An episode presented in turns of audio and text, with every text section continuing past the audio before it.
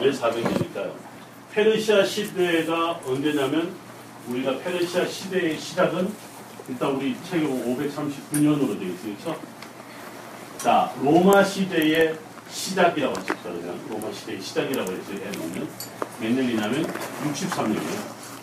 주정이에 다 BC. BC예요. 자, 이건 고레스 왕이 이제 왕이 될 때 이야기고 여기는 폼페이가 예루살렘을 점령할 때 이야기. 그러면 이게 몇 년 차이죠? 400년 넘었을 것 같은데. 그렇죠? 혹시 이 400년을 뭐라고 혹시 들어본 분은 혹시 다른 분 아시는 분 있어요? 왜 암흑길 400년? 목사님께서 사자가 중요하다고. 아하, 사자가 중요하다. 그렇죠? 40년, 400년 뭐 그런 이야기를 했습니다. 그런데 우리가 이 400년이라고 하는 것을 그렇게 반복하는데 근거가 있어요, 보통.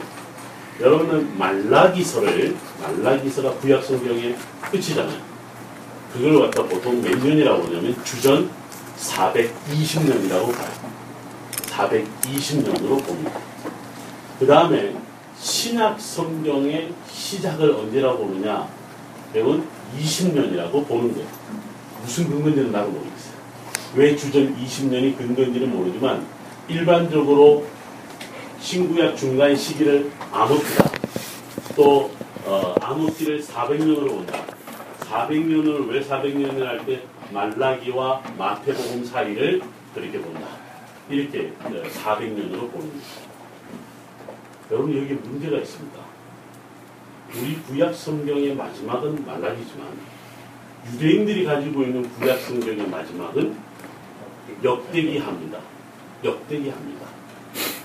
자 그러면 역대기하 이야기는 시대가 이거는 좀 골치 아파져요. 그렇죠? 또 하나 학자들은 여기에 또 다른 토를 하나 더 답니다. 구약 성경의 마지막 책이 뭐라고 부르죠? 학자들은 보통 이야기할 때 학교에서 다니엘서라고 봅니다. 다니엘서가 왜 우리 누부갓네살 이야기 때라고 보잖아요. 바벨론 시대라고 보지만 내용을 제가 좀 더 보여드리겠지만 다니엘서가 크게 두 파트로 나누죠. 전반부는 정말 다니엘서 저기 뭐 바빌론 또 시대를 이야기하지만 하반부는 특히 11장, 12장 올 때 부분은 완전히 후대에 나타나는 외는 제가 제가 보여드릴 텐데 그래서 다니엘서 전반부는 또 히브리어로 되어 있지만 후반부는 100%다 아람어로 되어 있어요. 이걸로 봤을 때도 다니엘서가 두 파트로 나눠지는데 다니엘 두 번째 나타나는 것도 후반부의 다니엘서는 시대적으로 완전히 뒤쪽이다. 그게 몇 년이냐면 주전 167년이다. 주전 167년이다. 그러면 신약 성경 시대 아까 우리 400년하고는 안 맞는 거야. 역대기서를 마지막으로 사용하고 있는 유대인 성경하고도 맞지 않는 거예요. 그럼 도대체 말라기서를 끄트머리에 둔 것은 언제부터냐라는 겁니다. 말라기서를 구약 성경의 끄트머리에 둔 것은 누가 이 일을 벌렸단 말이냐라는 거예요. 누가 벌렸을까요? 우리가 보통 70인경 이야기를 하는데요. 그런데 70인경에 보면 구약 성경 우리가 지금 39권이죠. 70인경에는 구약 성경 39권만 들어가 있는 게 아닙니다. 우리가 보통 외경이라고 하는 책들이 들어가 있고 위경이라고 하는 책들도 들어가 있습니다. 자 그러면 어, 이 시대가 좀 복잡해지기 시작합니다. 아니 왜 그냥 구약 성경 그냥 이걸로 딱 하나만 되면 되는데 왜 70인경은 왜 있고 또 뭐 유대인들 성경은 또 왜 있고 이런 하나의 고민이 우리가 듣는 것으로부터 여러분들이 아마 있지 않겠는가 생각을 합니다.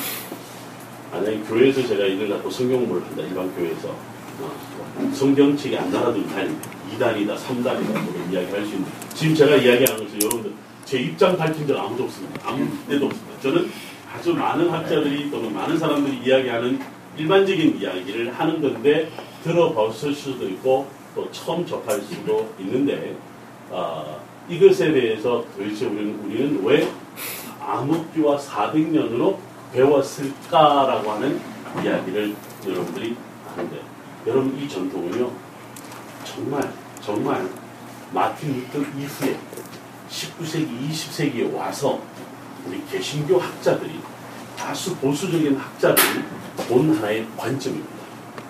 바꿔 말하면 예수님 당시대도 이렇게 말한 적도 없고 중세 시대 뭐 근대인도 말한 적이 없습니다. 이건 정말 후대에 우리가 이 시대를 본 왜? 구약 우리가 지금 현재 개신교 캐도릭 성경과 다르잖아요. 개신교 성경에 이야기하는 거. 개신교 성경의 끄트머리는 말라기야. 카톨릭 성경의 맨 끝이 뭐예요? 마카베오서입니다. 우리와 다른 거야. 그러니까 우리는 말라기를 끝으로 보는 거죠. 그 다음에 마태복음. 이걸 갖다 그냥 우리 개신교에서는 400년 암흑기다. 자, 그런데 이 시대를 암흑기라고 본다면 여러분들 이 앞에 시대 이스라엘 정복했던 시대는 또 있잖아요. 뻔사란 시대로 앗수르, 바벨론 이 엄청난 시기는 그러면 왜 암흑기라고 보지 않느냐라는 왜이 시대만 암흑기라고 보느냐라는 왜 그럴까요?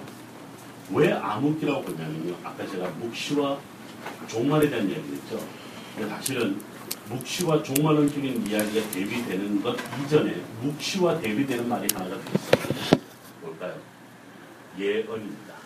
예언.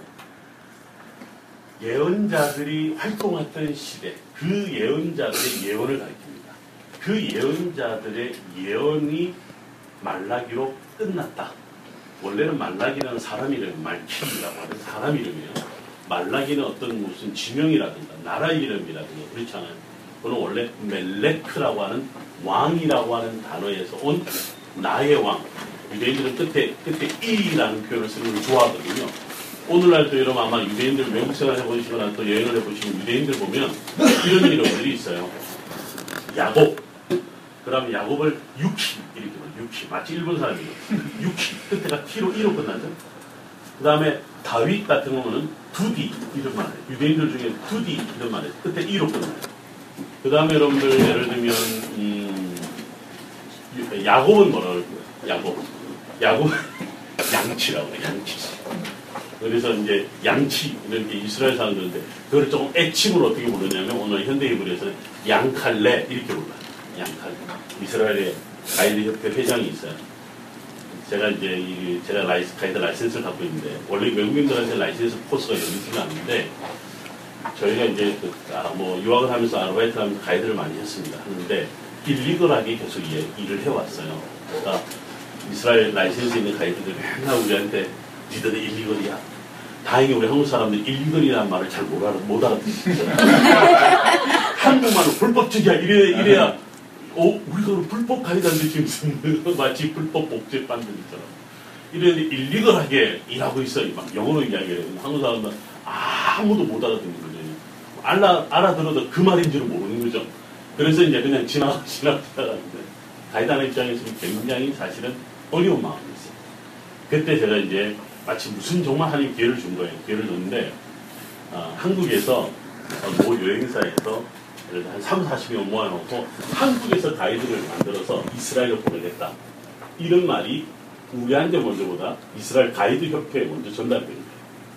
왜냐하면 여기에 있는 어, 이스라엘 관광성 한국 지부의 지사 지부장이 그런 아이디어를 낸 것이 이제 이- 이스라엘에 있는 관광성 본부로 갔는데 그 이야기가 가이드 협회장에게 전달된 거예요. 가이드 협회장들이 불끈한 거예요. 안 그러지 일리걸하게 일하고 있는 이 한국 가이드들도 지금 문제인데 이제는 한국에서 가이드를 훈련시켜서 와. 그럼 우리가 일할 자리가 더 없어진다. 이러는 바람에 마침 가이드 협회장이 양칼레였어요. 근데 이 부인이 한국 사람이에요. 한국 분이. 그래서 양칼레가 여기서 휴브리어 좀할 수 있는 사람, 또 가이드 하는 사람 누구인지 좀 한번 만나보자고. 근데 저한테 온 거예요. 그래서 가이드 협회장이, 야, 너희들 일리걸 하게 일하지 말고, 리걸하게 일하자. 이러면서 나름대로 제안을 한 거예요. 여러분, 이거는 아마 앞으로도 없을 일이 겁니다. 그래서 만나서 제가 묘하게, 그 당시에만 한국 식당이 있었어요, 예루살렘. 가서, 이런 여러분 유대인들이 좋아하는 그 한국 식당에서 좋아하는 메뉴 중에 하나가 닭강정을 그렇게 좋아해요. 우리 아르바이트 하면서요. 야, 이 닭강정 하면 닭을 워낙 인구 밀도상 이스라엘, 세계에서 가장 닭을 많이 먹는 나라가 이스라엘이에요. 소비량이 엄청납니다. 닭강정은 대박입니다. 정말 제가 그래서 우리가 이제 닭강정 장사를 해봐야 되겠다. 그런 이야기 이제 뭐좀낼 데가 없잖아요. 이 전에는 좀 요즘은 좀 낼 수 있지 않나 저는. 두 번째는 김밥이에요. 김밥. 근데 여러분 김밥의 김은 정결법에 걸려요. 바다에서 나오는 해초는 음식 정결법에 걸리는 거예요. 근데 온통 요즘 다 먹어. 이제 나름대로 요- 최근에 들으니까 그것을 정결법에서 풀었다는 말이 있어. 그리고 왜냐면 정통파 유대인이 먹고 있는 걸 봤거든. 왜 먹냐? 어, 이거 정결법에 안 걸려. 아하, 너 어느 파야? 물었어요. 아, 뭐 알아서 뭐 할래? 아니, 어느 파야? 뭐라고 이야기하는데, 여러분들 유대인들도요, 파마다 다 달라. 예를 들면 보세요. 고기를 먹고 난 다음에 우유, 밀크가 들어가는 그 커피를 얘네들은 같이 못 먹잖아요. 먹는 정결법에 걸리니까. 시간을 간격을 둬요. 몇 시간이냐면 2시간, 6시간. 6시간인데 어느 종파는 2시간이에요. 내 친구는 2분이야. 내 친구가 뭐, 너는 왜 2분이냐. 그럼 내가 법이지 뭐. 이런 거예요. 이게 유대인들이에요.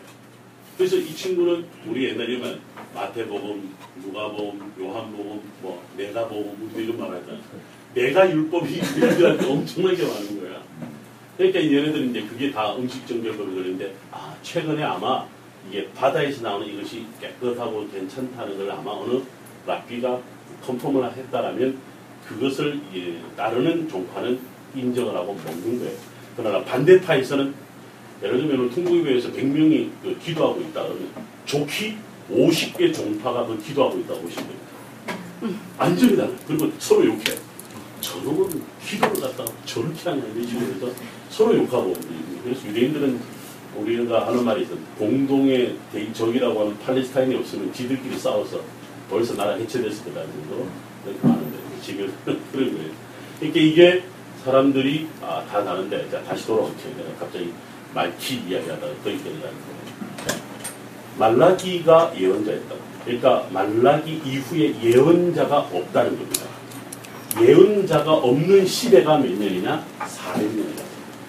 오늘 계신 그래서 어, 그러고 나서 여러분 예언자가 언제 나타나냐? 이 우리 보수주의 그 개신교에서는 세례 요한을 바로 어, 구약의 마지막 예언자라고 이야기를 하면서 예언이 끝난 400년에 다시 나타난 예언자 바로 세례 요한이다. 이것이 머릿속에 꽉 박혀 있는 분들은요 이스라엘에 오면 가끔 이런 이야기합니다. 구약 성경 시대의 마지막 예언자는 세례 요한이다. 이런 이야기를 합니다. 요즘 신학교에서는 이런 말을 하는 사람은 없습니다. 헐. 근데 이제 예전에 우리 초창기에 배운 목사님들이나 또 그 전통을 따르는 어, 보수주의자들은 아직도 이 암흑기 400년 이야기를 하고 있는 거예요. 그래서 여러분들 제가 왜 몇 년입니까라고 할 때 400년이다. 400년입니다를 암흑기로 혹시라도 믿고 있으면 아주 보수적인 분이다. 이렇게 생각하시면 됩니다.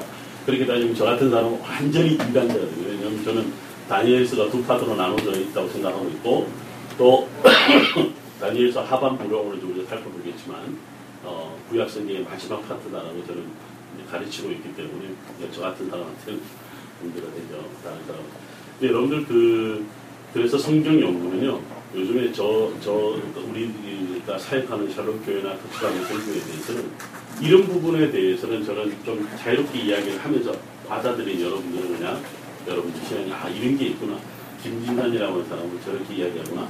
라고 이야기할 수도 있지만 이 책이든지 이 책이든지 요즘에 책을 보시면 다 그렇게 아, 나름대로 배경 설명을 다 해 놓은 거죠. 자 이제 우리가 신구약 중간 시대가 무엇인가에 대해서 제가 잠깐 이야기를 드렸습니다. 자, 우리가 근데 그 중에서도 이제 우리가 페르시아 시대, 헬라 시대, 로마 시대의 이야기를 아, 배워간다라고 하는데 오늘 이제 페르시아 시대 두 번에 걸쳐서 우리가 나눠서 봤고 오늘과 다음 시간에 되지 그 다음 시대까지 계속 헬라 시대를 조금 더 하는데 오늘은 좀 제가 어, 좀, 좀 쉽게 좀 역사적인 배경들을 좀 어, 살펴보셨으면 좋겠다는 생각이 들고요. 이 성경 지도에 어, 몇 페이지를 여러분 펼치시냐면 갖고 계시는 분들은 네, 수정판이 나왔습니다. 나중에 여기가 계시는 분들은 또 자, 몇 페이지로 보시냐면 34쪽을 한번 보십시오. 34쪽을 한번 보십시오. 34쪽에 보면 여러분들 그 페르시아 왕들이 이렇게 나옵니다. 고레스 2세, 함비세스 2세, 다리오 1세, 세르크세스 2세, 아닥사스다 1세, 다리오 2세, 이렇게 나오죠. 일단 우리가 우리에게 제일 익숙한 사람이 누구냐면 고레스 2세와 다리오 1세와 그 다음에 크세르크세스 2세입니다.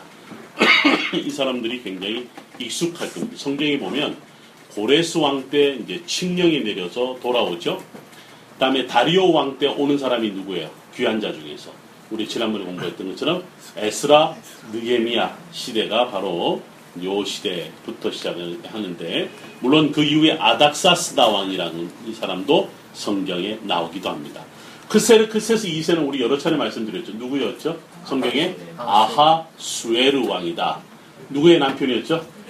에스더의 남편이다. 이런 이야기를 했습니다. 그래서 우리가 요 배경에 대한 이야기를 그러면 에스더서도 한참 이후에 글이다라는 것을 우리가 한번 이야기한 적이 있습니다. 근데 페르시아의 마지막 왕이 누구죠? 지금 요 책에 아 미안합니다. 제가 지금 책을 바꿨습니다. 여러분 신, 그 수정판에 보면 제일 끝에 제가 뭘 하나 집어넣냐면 다리오 3세를 집어넣습니다. 여러분 다리오 3세를 집어넣은 이유가 바로 여러분들 알렉산더 대왕이 다리오 3세를 이김으로 소위 말해서 헬라 시대가 열리는 겁니다. 그래서 어, 다리오 3세를 여러분들 여기다가 그 제일 끄트머리에다가 그냥 집어 넣으시면 되는데 이때가 여러분들이 보통 300년대 중반 이렇게 이야기를 하고 있습니다. 그래서 좀 더 제가 연대를 같이 한번 나누겠고요. 그리고 난 다음에 이제 여러분들이 어디를 보냐면 36쪽을 한번 봅니다. 36쪽의 텍스트를 보면요. 제가 이번에 그 텍스트의 아, 그림상에 보면 제일 오른쪽 페이지 37쪽의 제일 오른쪽에 보면 그 제일 이렇게 길쭘하게 나와 있는 부분이요. 인더스 강이 포함이 되어 있고요. 아, 인더스 강이 제가 일부러 이번에 좀 그 신경을 써서 고고에다 다 적어놨습니다만 여러분들 왜 그 그림에 보면 제일 오른쪽에 이렇게 끝에 이렇게 삐쭉 튀어나온 데 보이시죠? 요 이 부분이 뭐냐면 요 라인이 바로 인더스 강입니다. 인더스 강까지 어, 알렉산더가 어, 점령을 했던 거였습니다. 우리가 보통 뭐 4대강 문명 그러면 어디 어디를 이야기를 하죠? 인더스 강하고 황하도 이야기하고 메소포타미아도 이야기하고 나일강도 이야기하죠. 그렇다면 이, 이 양반들은 거의 다 이집트를 제외하긴 했지만 아주 문명의 동쪽 끝, 서쪽 끝에 아주 중요한 지역들을 다 점령을 했고 김진영 목사님이 어, 저한테 그 아이들을 좋은 게 뭐냐면 제가 이번에 여기서 표시를 안 했습니다만 아, 사실은 여러분들 지금 이거는 알렉산더가 그리스 지역이 아닌 다른 지역을 점령한 것을 표시한 거예요. 그러나 그리스 지역은 여기죠. 그리스 지역은 여기죠. 그리스 지역을 여러분들이 잘 표현을 아, 해놨는데 처음 출발했던 펠라라고 하는 지역에서 이야기를 하는 겁니다. 제가 그 텍스트 한번 읽을게요. 36쪽에 보면 마케도니아의 알렉산더 자 왕이 됐던 해가 언제냐면 356년에 왕이 되고 323년에 죽습니다. 356년이라고 하는 게 뭐냐면 바로 다리오 3세를 이기고 왕이 된 해를 이야기를 합니다. 유럽과 아시아를 아우르며 헬라의 세계를 넓혀갔다. 서방과 동방 혹은 동양, 서양과 동양이란 개념은 이때 생겨났다. 제가 독특한 표현을 썼습니다. 왜 그러냐면 어쨌든 알레산더 대왕이 점령한 지역이 동방이 동방 제국을 점령한 거예요. 동방 제국을 점령한 거예요. 그럼 자기는 뭐냐면 서방 제국이 되는 거죠. 그렇다고 해서 서방 제국이란 말이 일반화된 말은 아니었고 어, 이때 이제 동방 동쪽을 점령한다, 동쪽을 점령한다 이제 그런 이야기를 하게 되는 겁니다. 동쪽을 점령한다 이제 그런 이야기가 되는데 어, 동쪽인데 어디까지 가냐면 이 장말이 원래 몇 년이 몇 살이 중요하면 323년이 나이가 우리 요즘으로 말하면 만 32세의 나이입니다. 만 32세의 나이에 어, 디까지 정리하면 파키스탄까지 들어가는 겁니다. 파키스탄 동쪽에 파키스탄까지 들어가고 인도 일부까지 다 들어가는 거죠. 그래서 이제 이때부터는 동양과 서양 혹은 동방과 서방이란 말이 점점점 사용하게 됩니다. 우리 옛날에 세계사 시간을 배울 때 oriental world라고 하는 또 우리가 배우자는 오리엔탈리즘이라고 하는 것이 바로 어, 지금부터 여러분들이 나누는 것을 볼 수 있는 나누어지는 것을 볼볼 수가 있는 거죠. 어, 그래서 이때부터 이쪽 지역을 뭐라고 부르냐면 그 Middle East, 그 옛날에는 Near East, 우리나라 같은 거는 Far East, 극동 이런 이야기 있어요. 그다음에 이제 여러분들 지중해를 영어로 뭐라고 하냐면 Mediterranean이란 말을 이제 쓰는데 Mid란 말 거기서부터 중앙으로 나누어진다 이렇게 보는 거죠. 그때부터 세계에서 완전히 반반으로 세상이 나누어지는 것을 봅니다. 요즘 우리나라 사람들이 여전히 우리를 동양인이라고 부릅니다. 텔레비전이든 뉴스에 다 그럽니다. 저는 요즘 제가 강의하는 데나 만나는 사람마다 웬만하면 이제는 동양인이란 말을 쓰지 않았으면 좋겠습니다. 요즘은 우리는 아시아인입니다. 이게 쓰는 것이 오히려 일반적인 표현이 맞습니다. 동양인이란 말은 이 시대부터 이야기하는데요.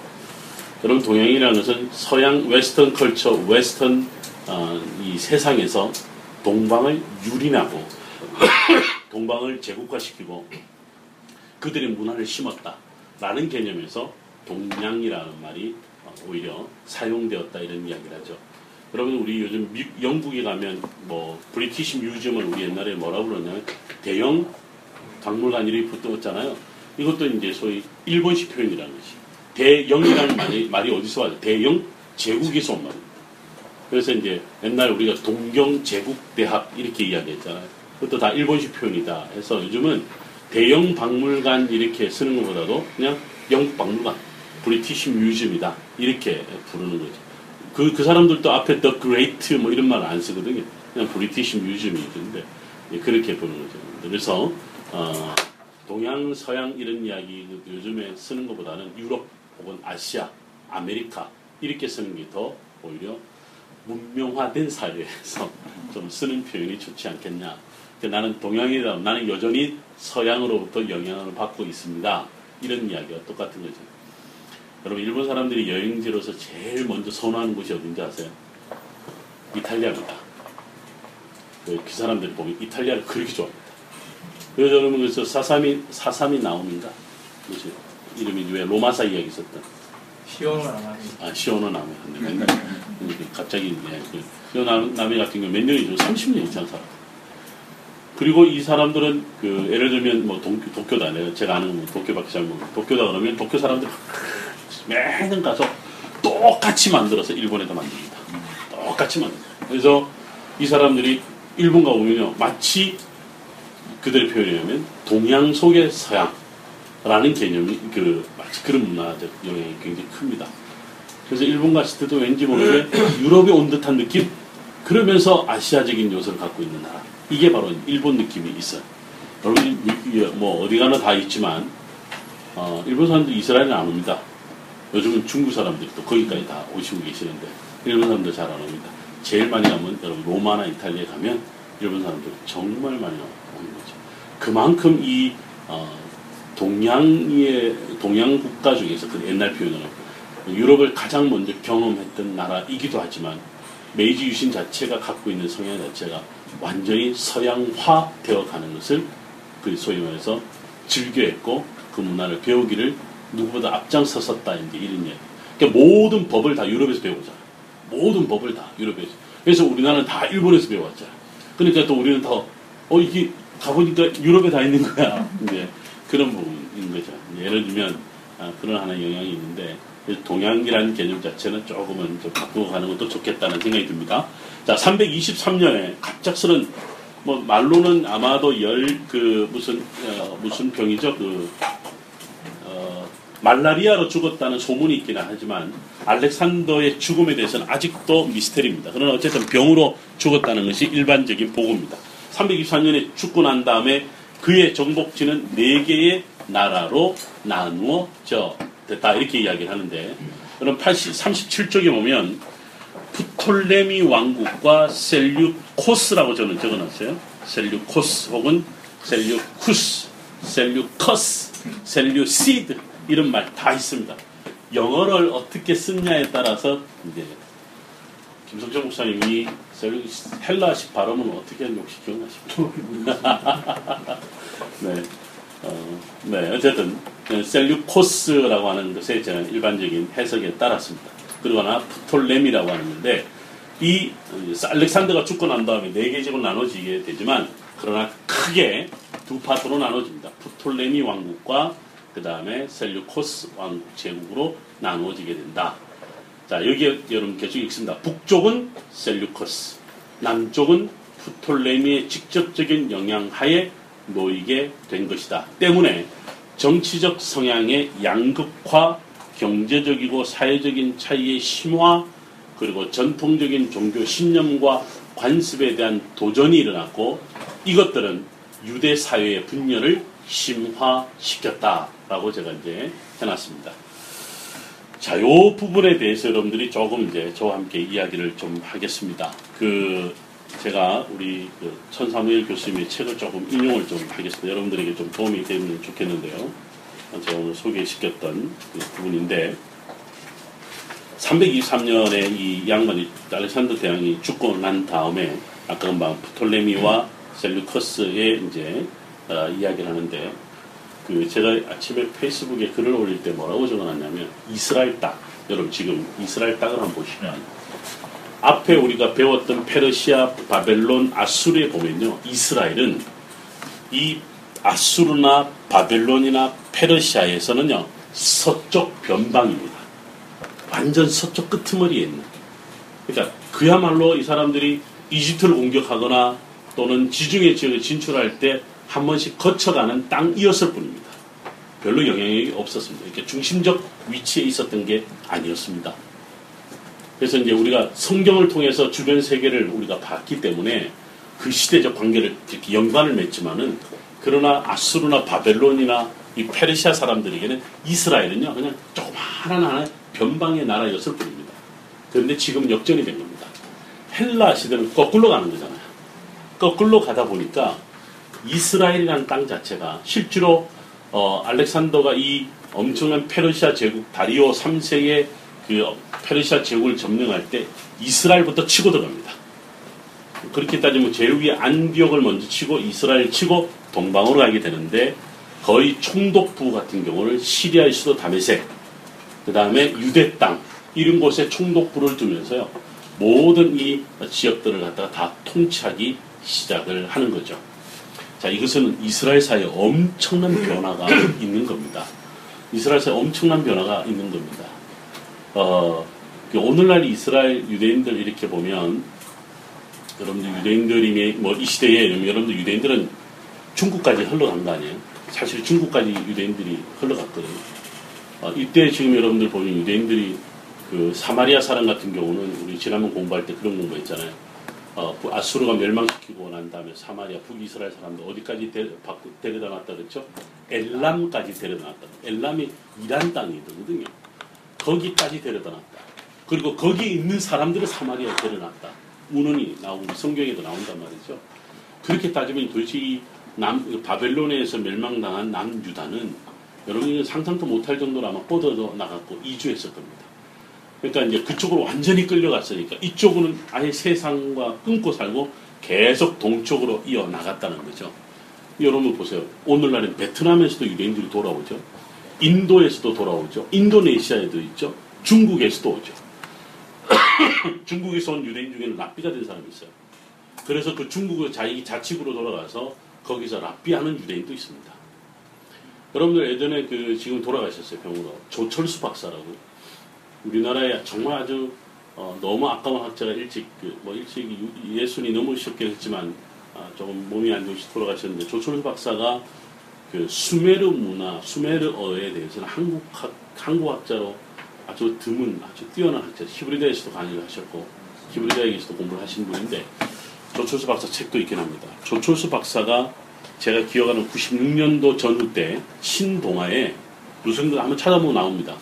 조철수 박사 신동아 이렇게 해서 90년, 96년, 97년 이때 여러분 아티클을 한번 찾아보시면 한국어는 히브리어에서 만들어졌다.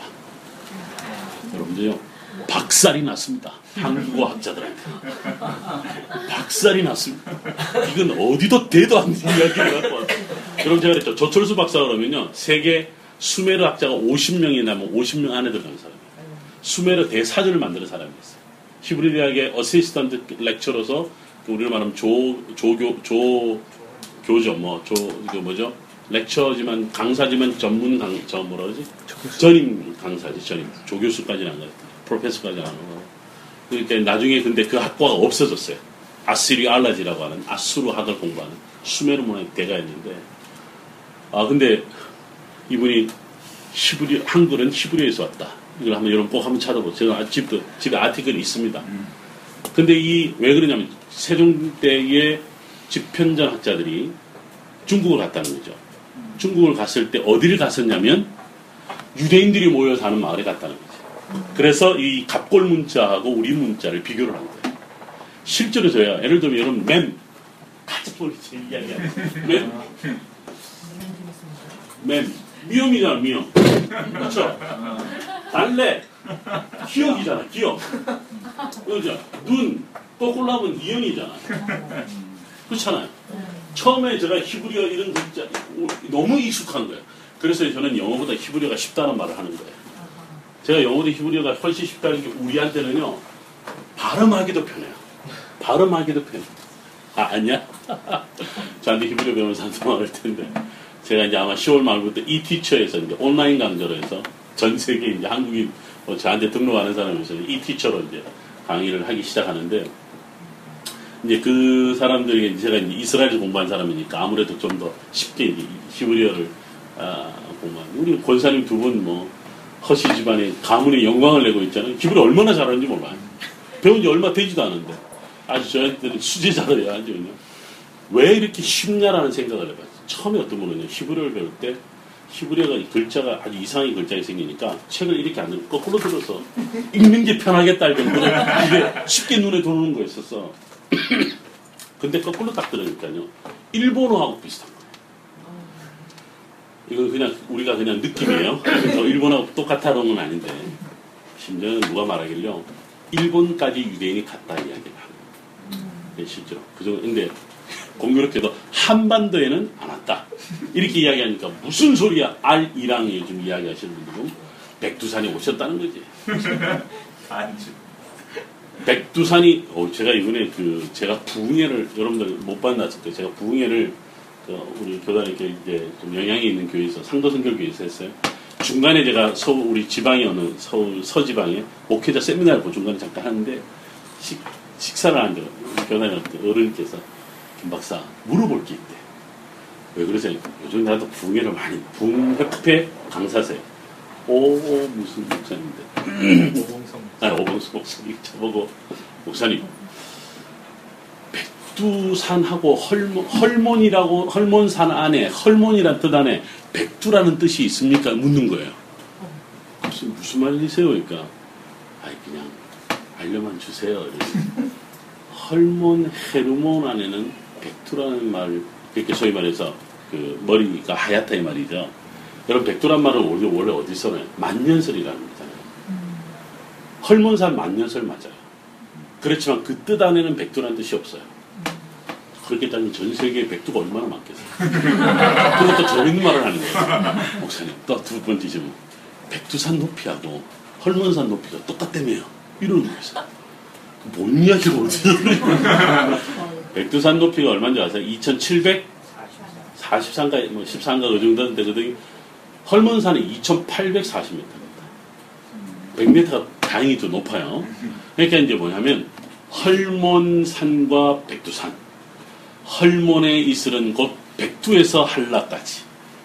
그래서 우리는 바로 단 지파의 자손으로, 단군의 자손으로 이런 이야기를 단을 이야기를 하는 거예요. 그러니까 이게 참 그, 그렇지만 아직도 뭐 제가 이런 말 제가 이런 농담까지 들었어요. 제가 히브리를 좀 잘 해요. 그래서 뭐 유대인들이 제가 이렇게 전화로 하면 유대인인지 한국인지 잘 모른다 할 정도로 히브리를 좀 하는데 어, 어느 목사님이 저한테 아주 재밌는 농담 아 우리나라에 유대인이 온 건 맞는가 보다.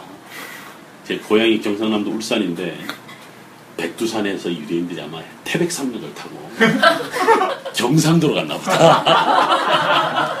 그래서 울산이 아마 정착을 했나 보다. 그분이 그렇게 웃으면서 저한테 그 이야기를 해요. 어, 그러고 보니까 이 흐, 해, 흐 발음이 경상 사람들이 발음을 아주 잘해요. 그러다 보니까 어, 히브리어는 정말 이게 아, 이 경상 사람들이 다 유대인들이 아니냐 뭐 우- 우스운 분이에요.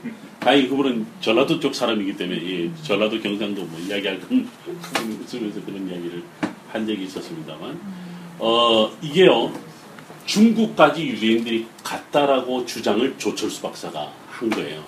근데 살, 저 상당히 설득력 있게 글을 썼습니다. 한번 여러분 모택동이가 모택동이도 그 중국에서 유대인을 1,300명인가 학살했잖아요. 유대인 학살 기록에. 그럼요, 그럼요. 그러니까 소수민족들 학살할 때 예, 그 유대인들 굉장히 그, 그런 부분이 많아요. 그러니까 몇 명 정도까지 있었냐라고 할 때 모택동 시대가 약 7, 8천 명 가량 있었다고 봅니다. 그러니까 유대인들이 그러니까 들어간 게 있고 지금도 유대인들이 있어요. 그래서 요즘에 이스라엘에 와보면 아시아 사람인데 군복을 입고 키파를 쓰고 군복만 하는 사람도 있습니다. 네. 물론 이제 이스라엘에서 자란 아시아 사람들도 있긴 한데 아, 그쪽에서 와서 군복무하고 다시 돌아요. 이제 이런 것이 이제 이 여러분들 언제부터 이런 일이 발생을 했을까 할 때 당연히 포로기 시대부터 이제 우리는 봐야 돼 근거는 포로기 시대부터 봐야 되고 포로기 시대 때 뭐 북이스라엘 멸망 남유다 문할 때다 포로가 다 발생이 됐고 단순히 포로만이 아닙니다. 이 사람들은 이 헬라가 오기 전까지는 모든 세계의 중심은 동쪽이라 있었기 때문에 이쪽으로 가는 거였어요. 그런데 이거는요 아브라함의 경로와는 정반대죠. 아브라함의 경로와는 정반대입니다. 요즘에 이제 그 Back to Jerusalem을 이야기할 때 서진 운동을 많이 이야기하는 복음의 서진 운동 이야기하는데 사실은 서쪽으로의 출발은 아브라함부터 먼저 시작했습니다.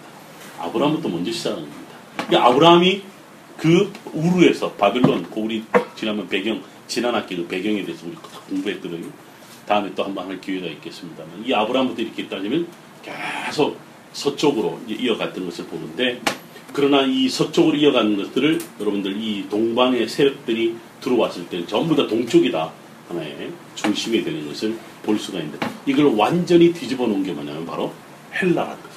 이 관점에서 헬라 세계 당시의 이스라엘 땅을 이해하는 것은요 전혀 다른 문화입니다. 자 보세요. 여러분 구약 성경에 보면 동쪽에서 오는 아수르나 이, 이 사람들에 대해서 친근한 표현은 예언자들이 쓴 표현이야.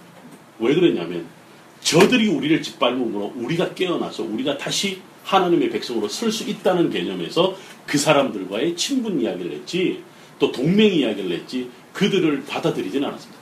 끝까지 영적 전쟁을 한 거예요. 그들의 신과 그들의 우상들 얼마나 많은 대적을 했습니까?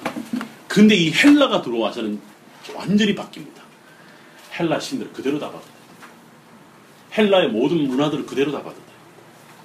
왜 이런 일이 발생을 했을까? 왜 이런 일이 발생을 했을까라는 거. 이게 엉뚱한 이야기긴 하지만 그 왜도 우리도 요즘에 음, 제 같은 경우는 미- 유럽을 가보면 미국을 가보면요 미국은 재미가 없어요. 저 개인적으로 왜 재미가 없냐면 배- 제가 배울 만한 게 없어요. 유럽을 가면 모든 역사가 다 거기입니다.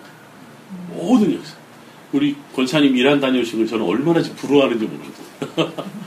제가 가고 싶은 데가 이란에 이제 예전 권사님과 저는 다녀오셨던 그 지역들을 한번 쫙 가보고 싶고 그 사진도 찍어 오시고 또 사람들 또그 지역의 모든 사진들을 또 선물도 해주셨는데 사실 끝까지 우리가 가봐야 되거든요. 갈대아 사람, 갈대아 우루 지역에 어떻게 보면 그 지역을 가본다는 것 자체는 정말 아브라함의 이야기부터 볼 수 있는 거죠. 저 같은 경우는 아주 유럽의 이야기가 너무 재밌는 거죠. 그만큼 이쪽 이 헬라 문명이 유대인들이 좋아할 만한 아니면 사람들을 흥분시킬 만한 것들이 있었지 않았을까라고 하는 건데요. 이런 겁니다. 페르시아도 물론 아수르도 바벨론도요. 굉장히 유화 정책을 펼치면서 이스라엘에 대해서 굉장히 어떻게 보면 그들의 종교, 그들의 삶 다 인정을 해줬어요. 다 인정을 해줬는데 헬라가 가져온 건요. 동쪽과 비교할 수 없는 것들이 들어옵니다. 여러분 가장 대표적인 게 뭐냐면 항아리입니다. 항아리가 여러분들 이런 거예요. 바다에 항아리를 어떻게 들고 가냐면 배 여러분들 그 배 실어야 되잖아요.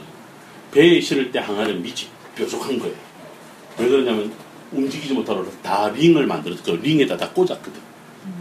이런 항아리들이 들어오기 시작하는데 그리고 항아리들에게 항아리들에게 항아리들에게 새겨진 색감, 그림 이런 것들이요. 어떻게 보면 바다를 끼고 있는 이스라엘에도 불구하고 바다 쪽에 대해서 터부시했던 이들에게 바다에서 무조건 이들은 들어오니까 이 문화를 접했을 때 신기하고 놀라웠던 거죠. 신기하고 놀라웠던 거죠. 그 다음에 두 번째는 뭐냐면 동전입니다. 돈입니다. 돈. 동전의 사용이 헬라 시대가 들어오면서부터 동전이 사용이 된 겁니다. 여러분들 예를 들면 예수님 당시 때 은전, 여러분들 왜 드라크마, 데나리온 이런 말 있잖아요. 이런 그 특히 유대인들이 사용했던 데나리온 같은 경우는 다 은전입니다.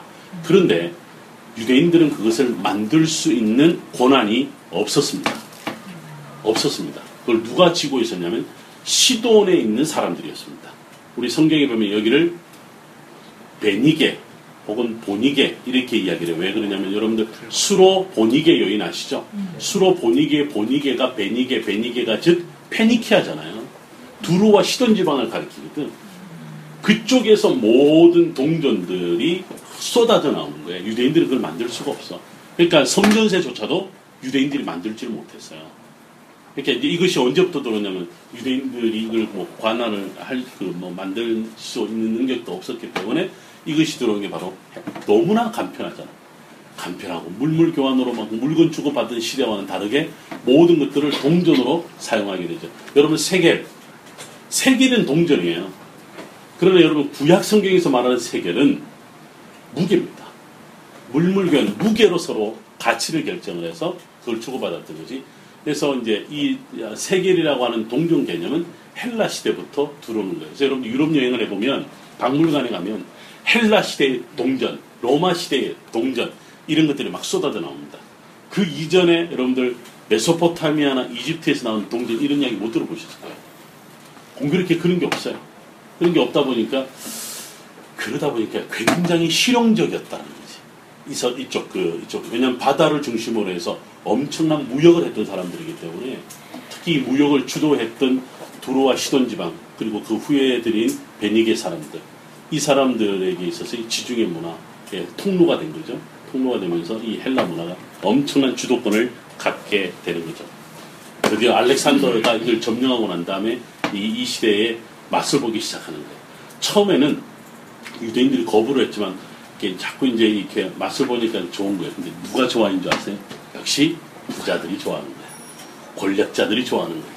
서민들은 이놈이 와도 당하고 저놈이 와도 당하는데 부자들은 머리를 쓰잖아.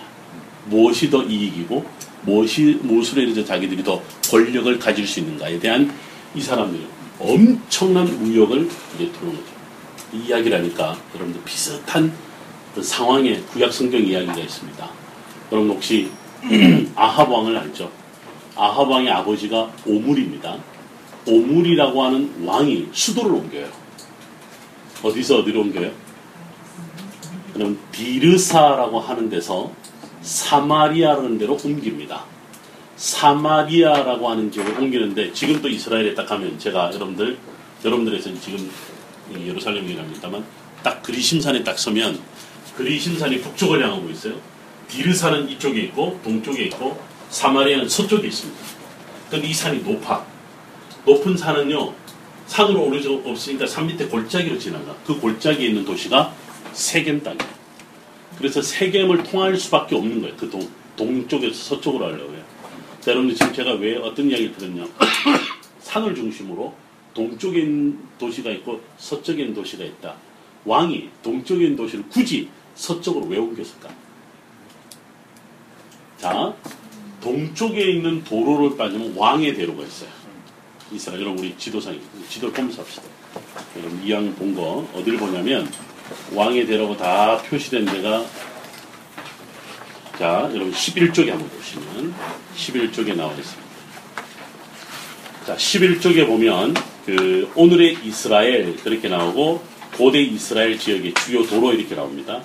제가 그 도로 세 개를 표시했습니다. 제일 오른쪽에는 최근에 이제 왕의 대로가 집어넣고요. 여러분들도 제일 오른쪽에 있는 남북으로 쫙 올라가 있는 것이 왕의 대로고 중앙에 있는 것이 아, 성경에 나오진 않습니다만 일반적으로 우리가 족장길이라고 하고 제일 왼쪽에 있는 것이 해안길입니다.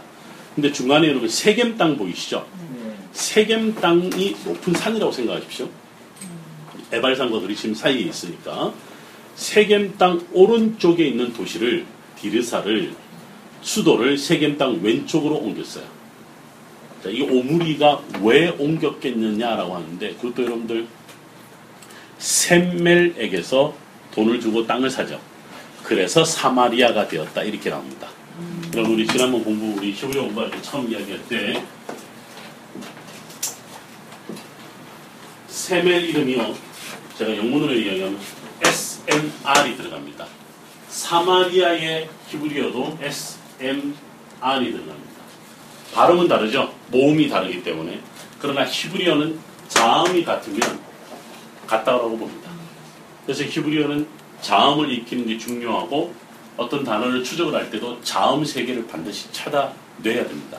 그래야 히브리어 의미가 정말 풍부하다는 것을 여러분들이 발견할 수 있는데 세멜도 이거고 사마리아도 이거니까 말 그대로 세멜이란 이름 때문에 도시 이름이 사마리아가 되었다. 그렇게 되는 거죠.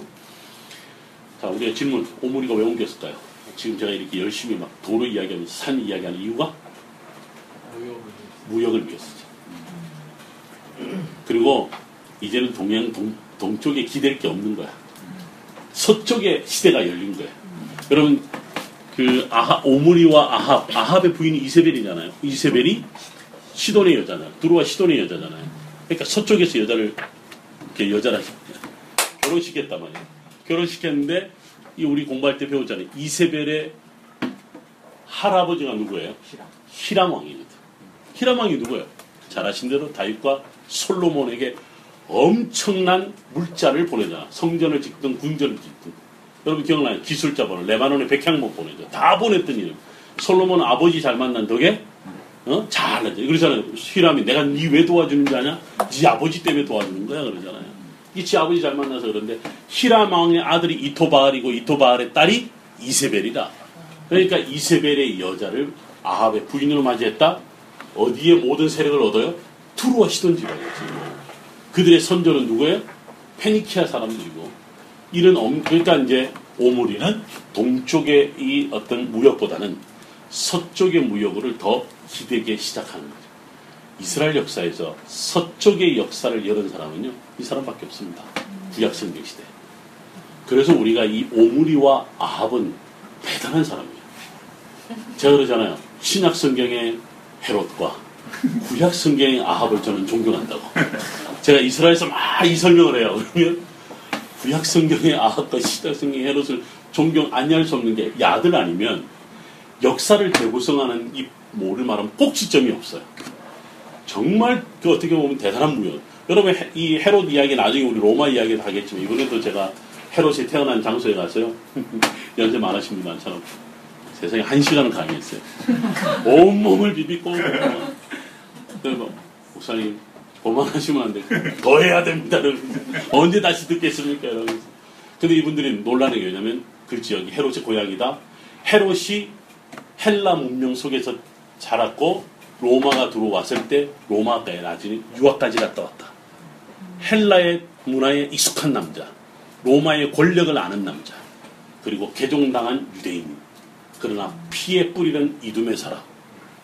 마치 요즘에 유대인들을 보여주는 것 같아요. 유대인들 아버지는 독일 사람이, 엄마는 프랑스 사람이고 자기는 이스라엘에서 태어나고 집에서 영어로 사용하면 네개 언어 하잖아. 독일어, 불어, 영어, 히브리어 다 쓰잖아. 유대인들.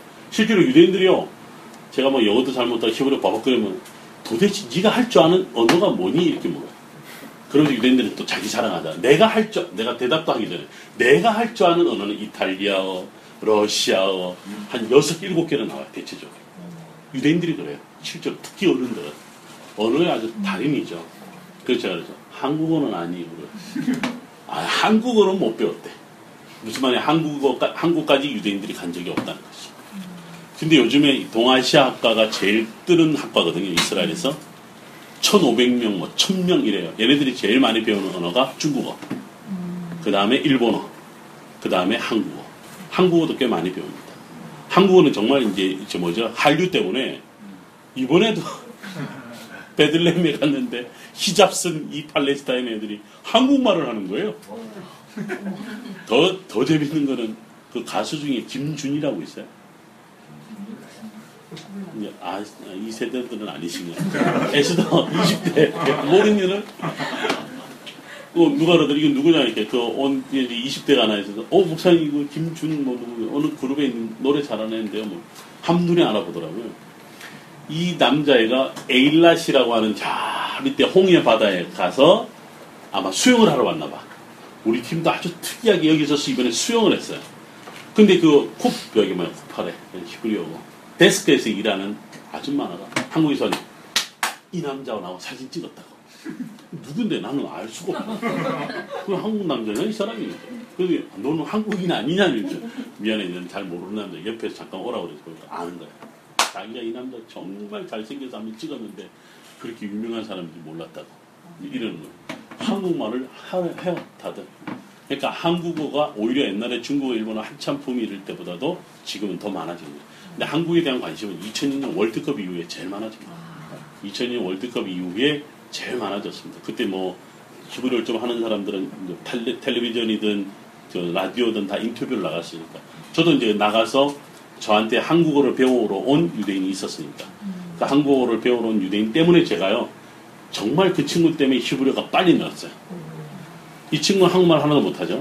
저도 히브리어를 배웠습니다만 버벅거리죠.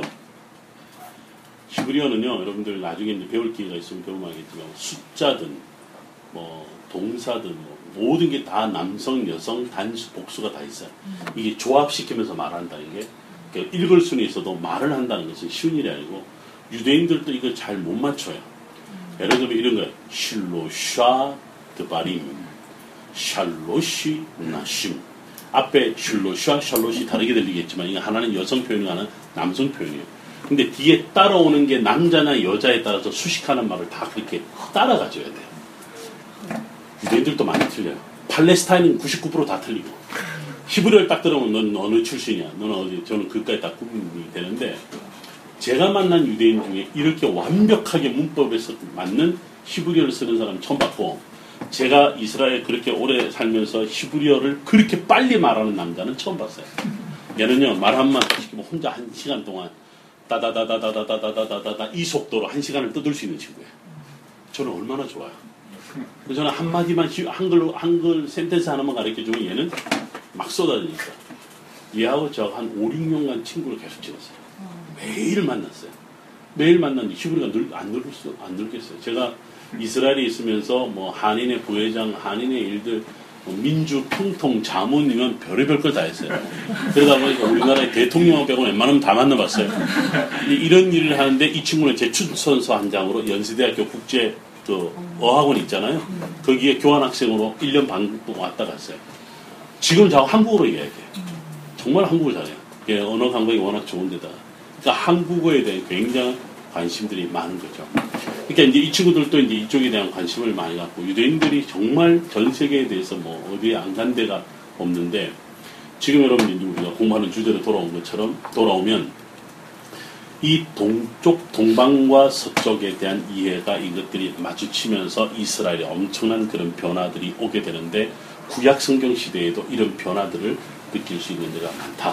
그러니까 지금 제가 말한 동쪽 만 경험하다가 서쪽을 경험했을 때 이스라엘의 변화가 일어났던 것처럼 그 다음에 이제 지금 우리가 보고 있는 것처럼 어, 페르시아 시대나 그 이전에 바빌론이나 그 이전에 아수르와는 다른 헬라 시대를 이제 경험하게 되면서 이스라엘은 새로운 하나의 세계로 접어들었다. 알렉산더가 일찍 죽잖아요. 일찍 죽고 난 다음에 이제 그 휘하 장군들이 나눠먹기 식으로 합니다. 그런데 이 두 장군이 세력 확장을 하면서 이제 소위 다, 다른 데를 다 통합하고 두 이제 어, 이 장군이 왕이 되면서 제국을 형성을 하게 된다는 거죠. 아까 말했던 것처럼 셀류 코스 하나는 프톨레미 이렇게 나누어집니다. 자, 셀류코스 프톨레미에 대한 이야기를 조금씩 풀어가게 될 텐데 여러분들이 저와 함께 구약 성경 어디를 찾아보면 다니엘서를 다. 다니엘서 구약 성경을 좀 한번 보셔보시면 좋겠습니다. 아까 제가 말씀을 드렸던 것처럼 다니엘서 구약 성경 다니엘서 11장을 한번 보도록 그렇게 하겠습니다.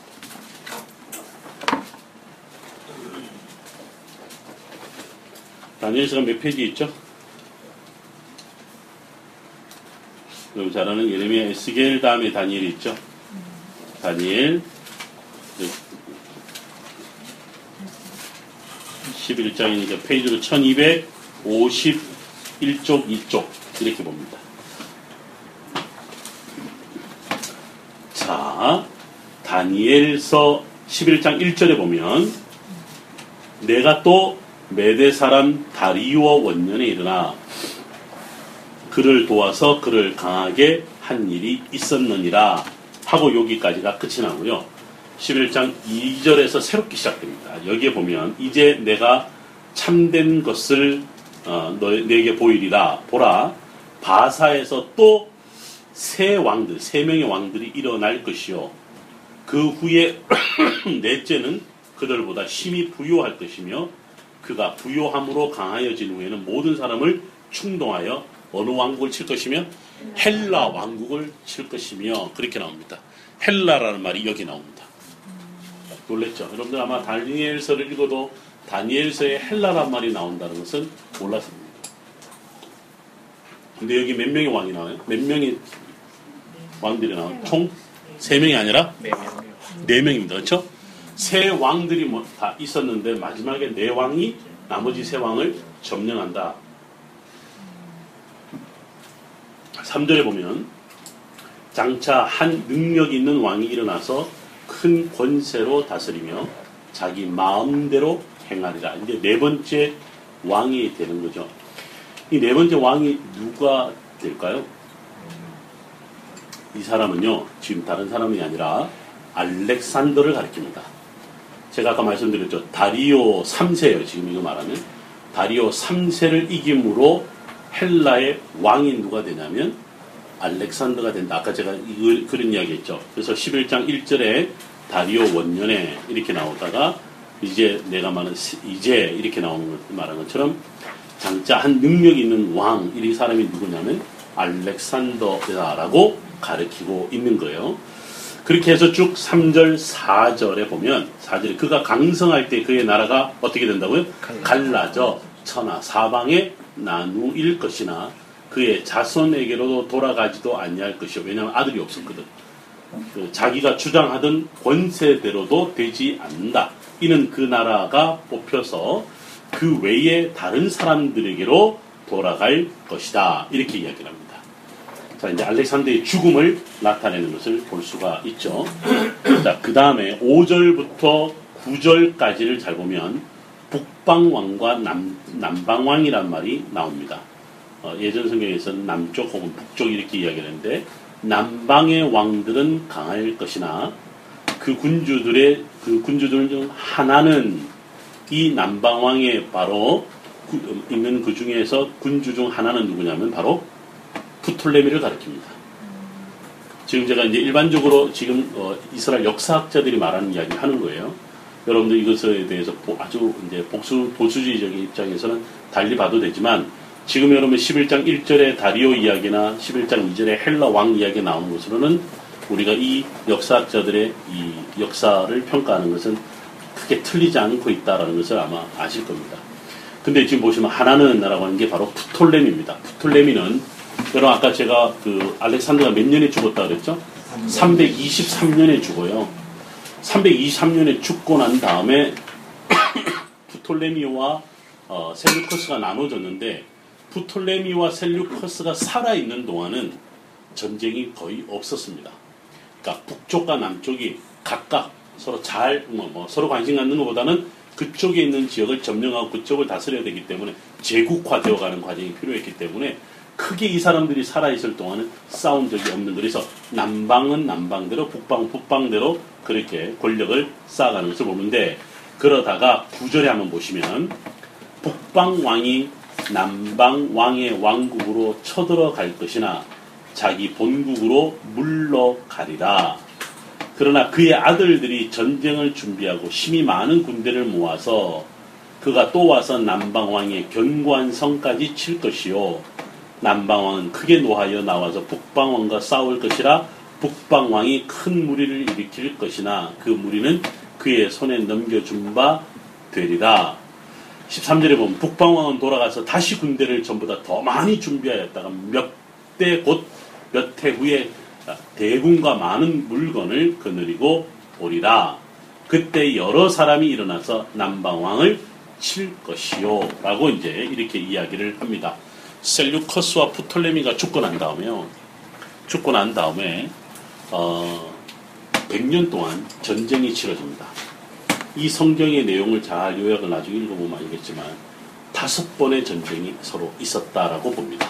북쪽과 남쪽, 즉 프톨레미와 셀류커스 사이에 엄청난 싸움이 있었는데 한 다섯 번 정도가 있었다라고 그렇게 보는 거예요. 근데 이 전쟁에서 누가 이기냐면 주전 그냥 연대만 좀 기억해 주면 좋은데 주전 198년에 주전 198년에 셀류코스가 이 모든 전쟁에서 이깁니다. 자, 이스라엘 땅을 중심으로 하면 이스라엘 땅은 프톨레미 왕조가 먼저 다스리다가 그렇죠? 그 다음에 누가 다스리냐면 셀류커스 왕조가 다스리게 됐다. 이렇게 여러분 일단 보시면 됩니다. 자, 여러분들 저와 성경 함께 신약 성경을 한번 잠깐만 가봅니다. 사도행전 23장을 가봅니다. 사도행전 23장을 한번 가봅니다.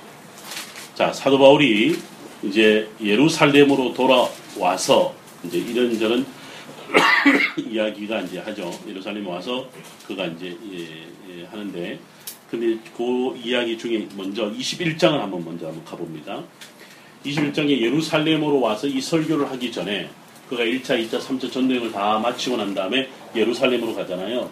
예루살렘으로 갈 때 에베소 사람들이 나중에 바울을 보러 가죠. 바울을 보러 가서 그 무릎을 꿇고 같이 기도 많이 울고 이제 결국은 보내게 됩니다. 그게 이제 21장 이야기로 나오는데 그때 보면 21장 2절에 보면 베니게로 건너가는 배를 만나서 타고 가다가 목적지는 베니게 땅입니다. 베니게가 아까 어디라고 그랬죠? 네, 들어가시던 오늘날 레바논 땅입니다. 구브로를 바라보고 근데 구브로가 어느 편에 있다고요? 왼편에 두고 여러분들 그 이탈리아 로마에서 이스라엘로 가는 비행기를 타면 쭉 타고 가다 보면 구브로 섬을 위로 지나갑니다. 구브로 섬이 지나가는데 구브로 섬이 왼쪽에 있습니다. 비행기 이렇게 지나가요. 그때마다 나는 이 본문을 늘 보는 거예요. 사도 바울이 구브로를 왼편에 두고 바라봤다는 거 아니에요. 사도 어, 바울의 심정을 한번 본. 자 두고 어디로 향, 항해하여 수리아로 항해하여 어디에 상륙하니 두로에서 상륙하니 일어납니다. 여기서 베니게, 수리아, 그 다음에 두로 다 같은 지역이나 또는 지역을 또 다르게 달리 표현한 그런 표현들입니다. 자 거기에서 이제 머물게 되고 이제 거기에서도 이제 사람들을 만나는데 많은 제자들이 예루살렘에 가지 말라고 이야기를 합니다. 그리고 7절에 한번 보시면 자 두로를 떠나 또 배를 탑니다. 항해를 다 마치고 어디에 이르러 돌레마이에 이르러 그리고 8절에 보면 어디에 이르러 가이사랴에 이르러 이렇게 나옵니다. 돌레마이가 바로 푸톨렘이라는 말에서 온 말입니다. 바꿔 말하면 푸톨렘이라고 하는 시대에 이 아, 뭐냐면 또 항구가 있었다라고 하는 거예요. 오늘날 이스라엘의 악고라고 하는 곳입니다. 악고. 정말 아름다운 항구입니다. 회장님, 저하고 이 돌레마 있고 한번 꼭 한번 가시면 좋겠습니다. 여기는 순례자들이 주로 가는 데가 아닙니다. 보통 안 가고 신혼여행으로 가는 가는 합니다. 그리고 뭐 또 거기 가면 그 보통은 갈멜산까지만 이렇게 보고 멀리 레바논이 저쪽입니다 그러는데 여기는 레바논이 거의 다 올라오는 곳이에요. 아주 아름다운 항구인데 여러분 이 돌레마이나 나중에 있게요 십자군 시대에 가면 십자군들이 배를 타고 들어오면 도착하는 데가 바로 여기였습니다. 그 소위 여러분들 메시나라고 해서 시실, 시칠리아 섬하고 이탈리아 반도가 만나는 그 지역에 그 시칠리아 반도 예를 들면 이탈리아 반도에서 배를 타고 시칠리아 섬으로 딱 건너오자마자 만나는 섬이 뭐냐면 메시나라고 하는 어, 항구예요. 거기서 옛날에 배를 타고 전부 다 이스라엘 땅으로 왔거든. 성지로 왔거든. 여러분도 또 Kingdom of Heaven이라는 영화에 보면 뭐 성지로 가는 배에 오르겠다고 막 온 동네 사람들이 다 모이는 데가 있어요. 거기가 바로 메시나예요. 거기서 배를 타고 어디로 가냐면 바로 돌레마이로 오는 거예요. 근데 다들 그러잖아요. 야 이번엔 배 타고 잘 가야 되는데 도착하는 놈들이 없어. 다 배가 뒤집어지든 딴 데로 가든 뭐 풍랑을 만나서 고래밥이 되든 뭐 상어밥이 되든 이렇게 되는. 근데 이 사도 바울은 가- 갔던 거죠. 이쪽 지역에서 배를 타고 드디어 돌레마이에 이르렀다. 이야기할 때 이 돌레마이가 바로 푸톨레미에서 온 말이다.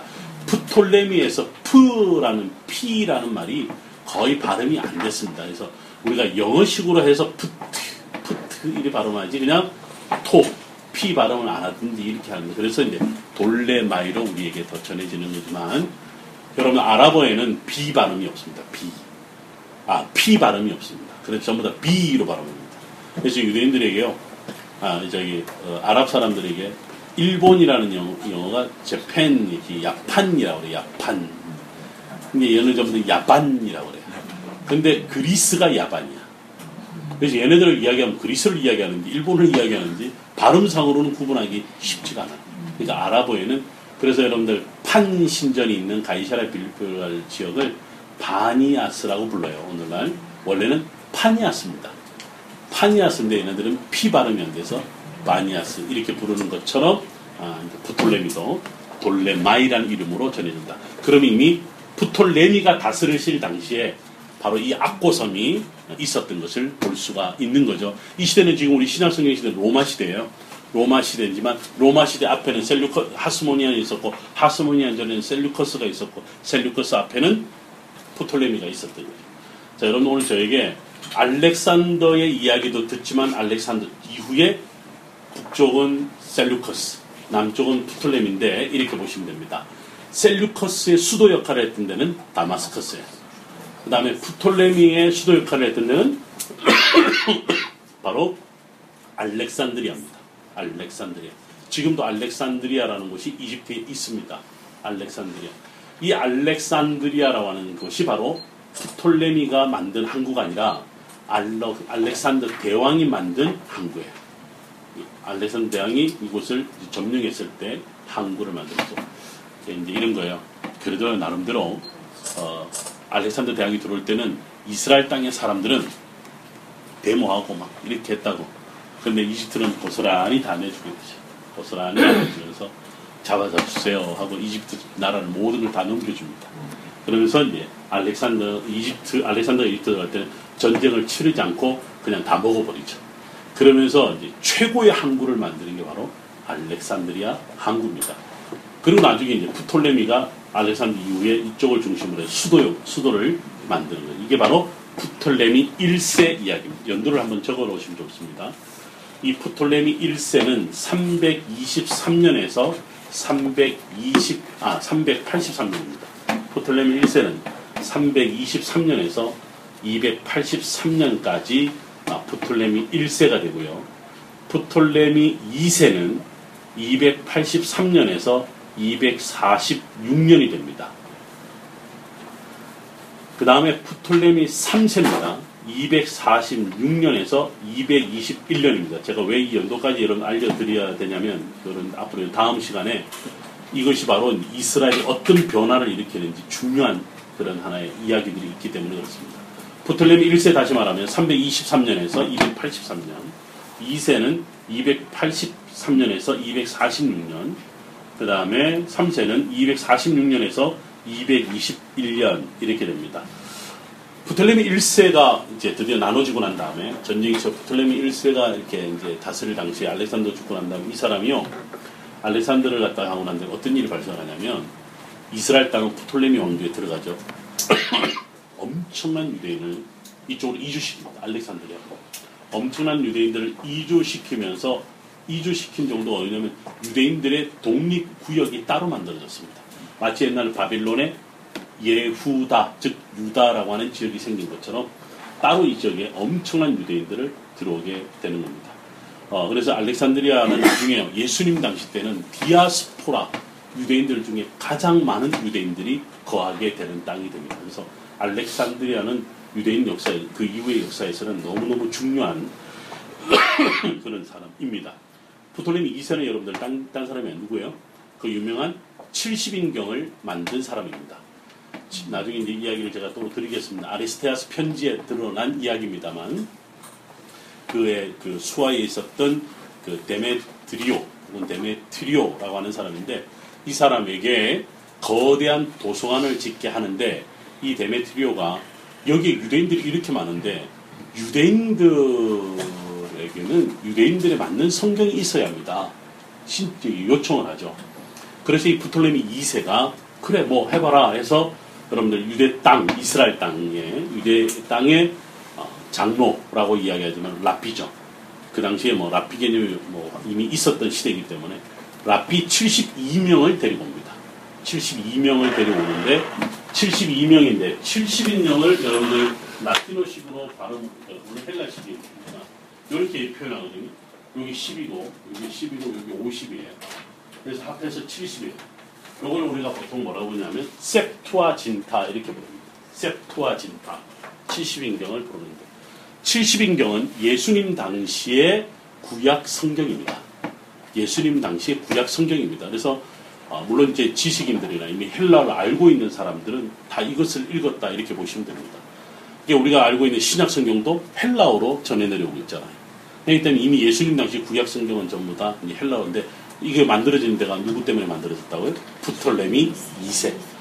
1세 때 알렉산드리아의 유대인들을 엄청나게 이주시켰다. 2세 때의 유대인들의 그 당시 성경이 셉토아 진타라고 불리우는 70인경을 이때 완성을 했다. 이렇게 보면 됩니다. 그 다음에 여러분들 프톨레미 3세 때 드디어 문제가 발생을 합니다. 왜 3세 때 문제를 발생하냐면 이집트의 그 왕조였던 프톨레미 왕조에게 이스라엘은 엄청난 세금을 갖다 바칩니다. 세금을 갖다 바치는데 그 유대인들은 그때부터 이 돈에 대해서 아주 밝았던 것 같은데 그러면서 이쪽 그 이스라엘의 대제사장 가문들을 세워요. 대제사장들이 있는데 대제사장의 가문 중에 뭐 크게 두 가문이 자리를 잡게 됩니다. 예루살렘에는 누가 이제 있냐면 오니아스라고 하는 이제 하나의 제사장이 있고요. 대제사장이죠. 그 다음에 토비아드라고 하는 가문이 있습니다. 그냥 듣기만 하세요.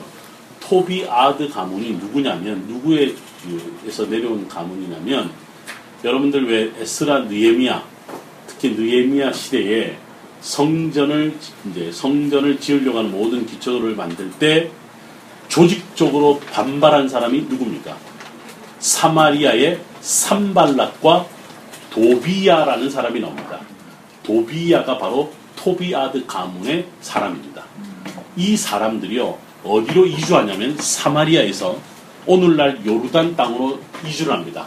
근데 여러분들 이, 이 이주에서 정착한 땅이었냐면 바로 오늘날의 요르단의 수도 암만. 암만이 바로 암몬 땅이잖아요. 암몬으로 이 사람들이 이주를 하면서 암몬 지역의 옛날 그 암몬 지역의 암몬 지역의 토비아드 가문과 그 다음에 오니아스의 대제사장 두 가문이 이 지역에 그 당시 막 있을 때예요. 근데 이 오니아스 이 대제사장은 늘 세금을 갖다 바쳐야 되는데 이 세금을 갖다 바치는데 한번 문제가 발생합니다. 어떤 문제인지를 정확하게 모르지만 이것을 누가 나서서 도와주냐면 토비아드 가문이 가서 이 문제를 해결해 줍니다. 근데 해결해 줄 때 토비아드 가문에게 빼앗겨 버립니다. 뭘 빼앗기냐면 대제사장 자격을 빼앗겨 버립니다. 이건 나중에 이제 문제가 됩니다. 다음 시간에 여러분들 이제 유대인들 안에 이 헬라 문화가 들어오면서 도대체 이 안에 어떤 갈등과 분열이 일어나는지를 여러분들 다음 시간에 제가 이야기를 해드리는데 어쨌든 이 바로 셀루커스 프톨레미 3세 때부터 이 일이 발생을 여러분 이 일이 이제 주전 아까 보니까 어, 323년부터 시작을 해서 221년까지 있었던 이야기인 것을 볼 수 있죠. 그럼 제가 오늘 어, 프톨레미 왕조 이야기부터 시작을 했던 거예요. 프톨레미 왕조 이야기를 했는데 여러분들 프톨레미 왕조가요. 그 끈질기게 가요. 셀류커스에서 나중에 점령을 당하고 다 여러분 다니엘서 여러분들 11장을 자세히 한번 다음 시간에 읽어보시면 되겠고 이 인터넷으로 프톨레미와 셀류커스 혹은 셀류코스 요 이야기를 여러분들 다음 시간에 오는데 여러분들 프톨레미 왕조의 마지막 왕이 누구예요? 클레오파트라입니다. 그 유명한 클레오파트라가 프톨레미 왕조의 마지막 왕입니다. 정확히 말하면 프톨레미 어, 클레오파트라 7세죠. 클레오파트라 7세라고 좀 보통 알려져 있는데 여러분 여기까지 오는 거예요. 그러니까 이제 프톨레미 왕조가 클레오파트라 확 눈에 들어오잖아. 그러니까 그러면 클레오파트라는 이집트 여자가 아니지. 이 그리스 헬라의 사람인 것을 알 수가 있는 거죠. 물론 이제 뭐 중간에 어떤 핏줄이 섞였는지는 정확하게 모르지만 프톨레미 왕조 자체가 헬라 문화권에 영향이 있었기 때문에 우리는 그렇게 이야기를 할 수 있습니다. 지금 이야기를 들어보니까 유대 땅에 이 헬라 문화가 어느 정도까지 들어오게 됐고 특히 70인경이 만들어졌다고 하고 70인경 자체가 그 시대에 구약 성경 정경으로 읽었던 성경 요즘으로 말하면 우리가 구약 성경 읽듯이 읽었단 말이에요. 그러면 헬라어의 영향이 헬라 문화의 영향은 대단했다는 거죠. 여러분들 우리 그런 이야기 들어본 적 있어요? 아수르 언어로 된 구약 성경, 바벨론 언어로 된 구약 성경 들어본 적 없잖아요. 근데 헬라어로 된 구약 성경은 보는 거야. 그러니까 이게 완전히 다른 거죠. 이, 여러분 이 감을 잡으세요.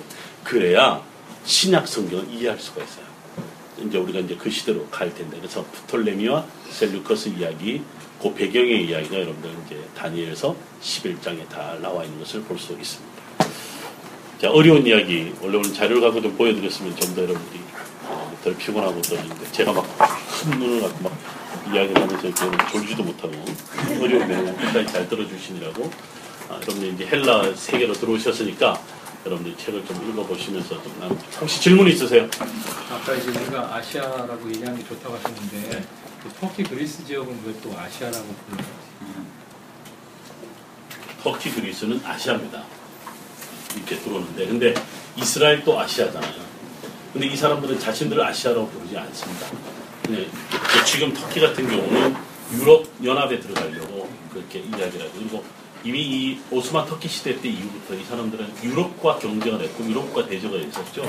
그래서 마치 유럽을 그들의 앞마당으로 생각을 합니다.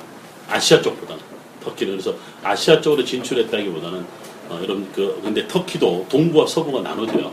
근데 대체적으로 지금은 서부 지역이 주도권을 갖고 있기 때문에 어, 왜냐하면 그잘 아는 그 오스만 지역 자체가 그렇기 때문에 아시아 땅이지만 유럽으로 이야기. 지금 우리 터키의 이스탄불 가면 아시아 유럽을 나눈 보스포러스 해협 이렇게 쓰잖아요. 지금도 그렇지만 자기들은 유럽에 들어가려고 물을 애를 쓰는 거예요. 아시아 땅은 아시아입니다.